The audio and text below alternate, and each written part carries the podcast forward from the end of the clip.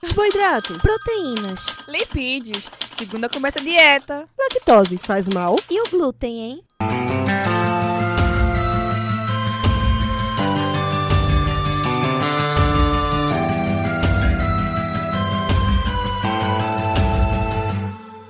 Começa agora mais um Alimenta Cast.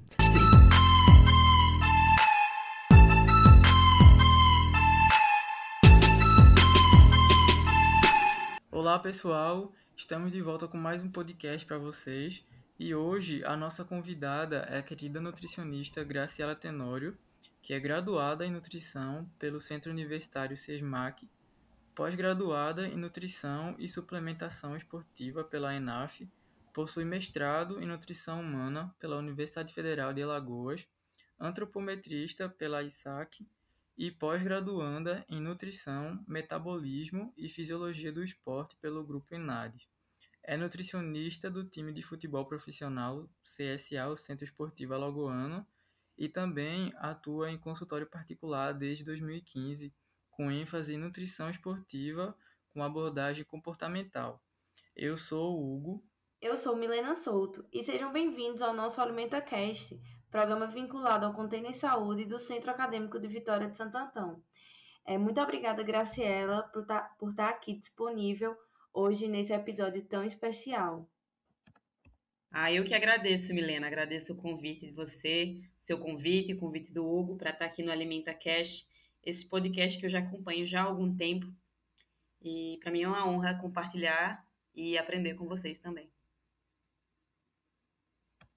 Bom, e a temática do podcast de hoje aborda uma vertente bem interessante e procurada na nutrição, que é a alimentação aliada ao esporte de alto rendimento. Hoje em dia, sabemos que para ter bons resultados em qualquer modalidade esportiva e exercício físico, com o intuito de melhorar a sua performance e também o aspecto estético, são necessários alguns ajustes na alimentação de maneira específica para tal. Nesse contexto, Primeiro, para entendermos melhor sobre essa modalidade, quais são os esportes de alto rendimento e qual seria a principal contribuição da nutrição para esse tipo de esporte, Graciela? Então, Milena, os esportes de alto rendimento, eles se referem a atletas que se concentram no desempenho de elite, né? Eles têm a finalidade de obter resultados provenientes aí dos mais altos rendimentos, né? Onde geralmente se se conquista resultados, recordes e grandes vitórias, e todos eles regidos por competições com normas universalmente pré-estabelecidas e vinculadas a federações e confederações, sejam elas a níveis nacionais e internacionais do esporte. Então, exemplos de esporte de alto rendimento, a gente pode ter esses esportes olímpicos, pode olhar para as Olimpíadas, né? Futebol, natação, basquete, ginástica olímpica, vôlei, entre tantos outros, é, esportes olímpicos, né? Então, o papel da nutrição no esporte do alto rendimento é fundamental, né? Além de, de ajudar a otimizar o rendimento do atleta, é também para que ele atinja aí sua máxima capacidade de desenvolvimento físico.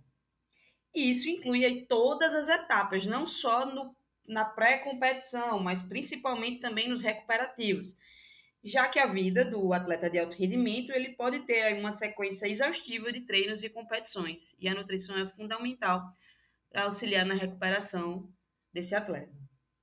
Sabemos que para manter a alta performance precisa-se de uma alimentação regrada.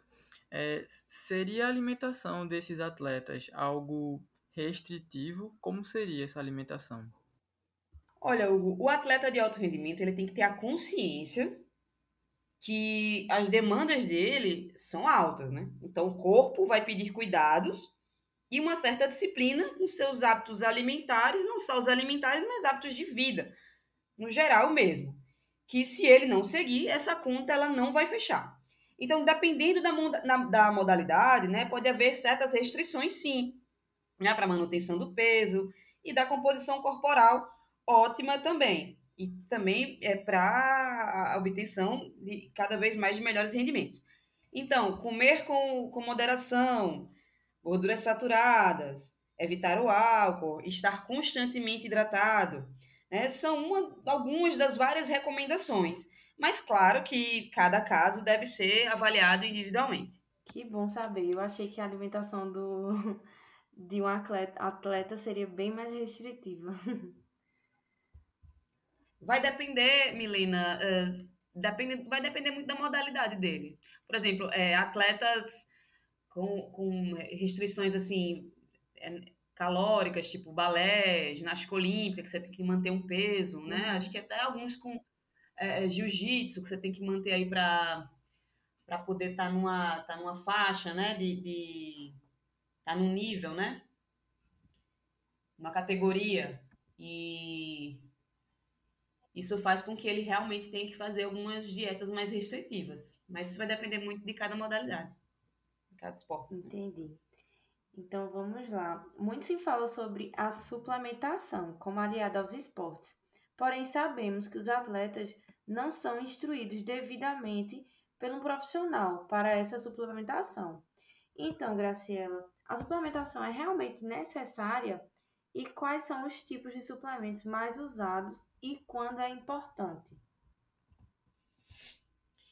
É, Milena, eu sempre falo que o suplemento é aquela cerejinha do bolo, que pode fazer toda a diferença no resultado de, de uma prova ou de um jogo, né? Ela não faz milagres, né? Por isso que é tão importante cultivar os bons hábitos e ter sempre uma equipe multidisciplinar auxiliando esse atleta. Mas o suplemento ele pode ajudar em 1%, que pode ser aquele segundo a mais numa corrida, com certeza vai fazer toda a diferença no resultado final na vida desse atleta. Né? Os mais usados, os suplementos mais usados são o whey protein, creatina, os hipercalóricos, a cafeína, ômega 3, os isotônicos, entre outros. A vertente do veganismo e o vegetarianismo cresce a cada dia mais e hoje já encontramos atletas de esporte de alto rendimento que seguem esse estilo de vida. Porém, sabemos a dificuldade que é para montar um plano alimentar para esses, né? Você acompanha algum atleta vegetariano ou vegano? Quais são os maiores desafios?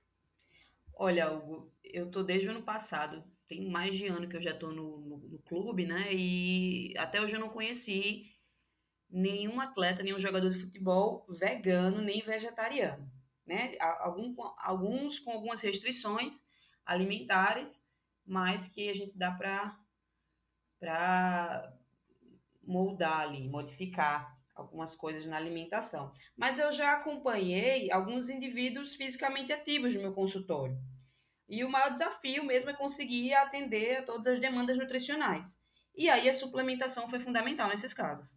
Entendi. Porque a gente fala assim, né? Proteína é bem é, consumida por essa. Não, exatamente. Por esse...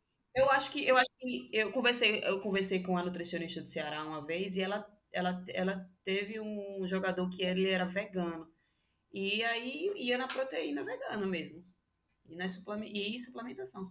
A gente sabe a dificuldade, né, uhum. na faculdade de bater todos os macros de ter aquela coisa uhum. bem regrada para um fazer uma dieta, né, calcular uma dieta para alguém vegetariano ou vegano. E imagina você bater assim ainda para ter um, um aporte maior, né, de proteína e tudo mais, deve ser bem complicado.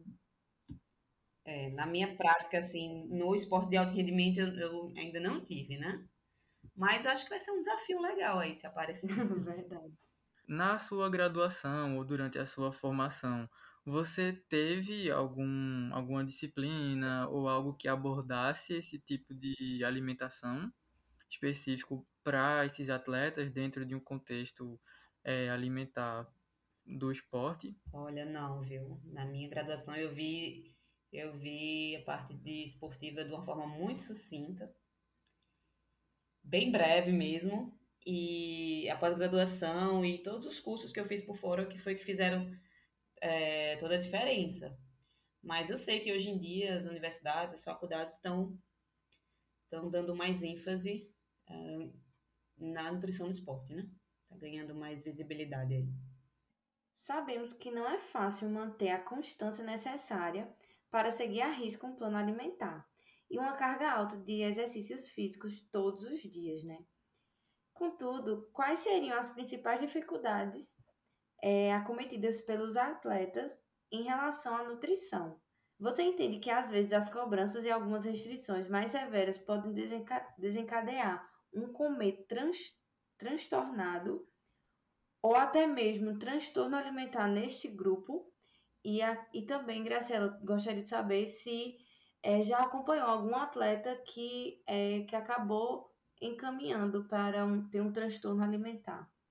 Olha, Milena, eu não tive ainda uh, nenhum caso assim onde eu trabalho, mas eu a forma como eu tento a abordagem que eu tento levar com com os jogadores é de uma nutrição mais suave, porque a gente vê que nunca se falou tanto de nutrição, mas nunca tivemos tantas informações deturpadas nas redes sociais, né?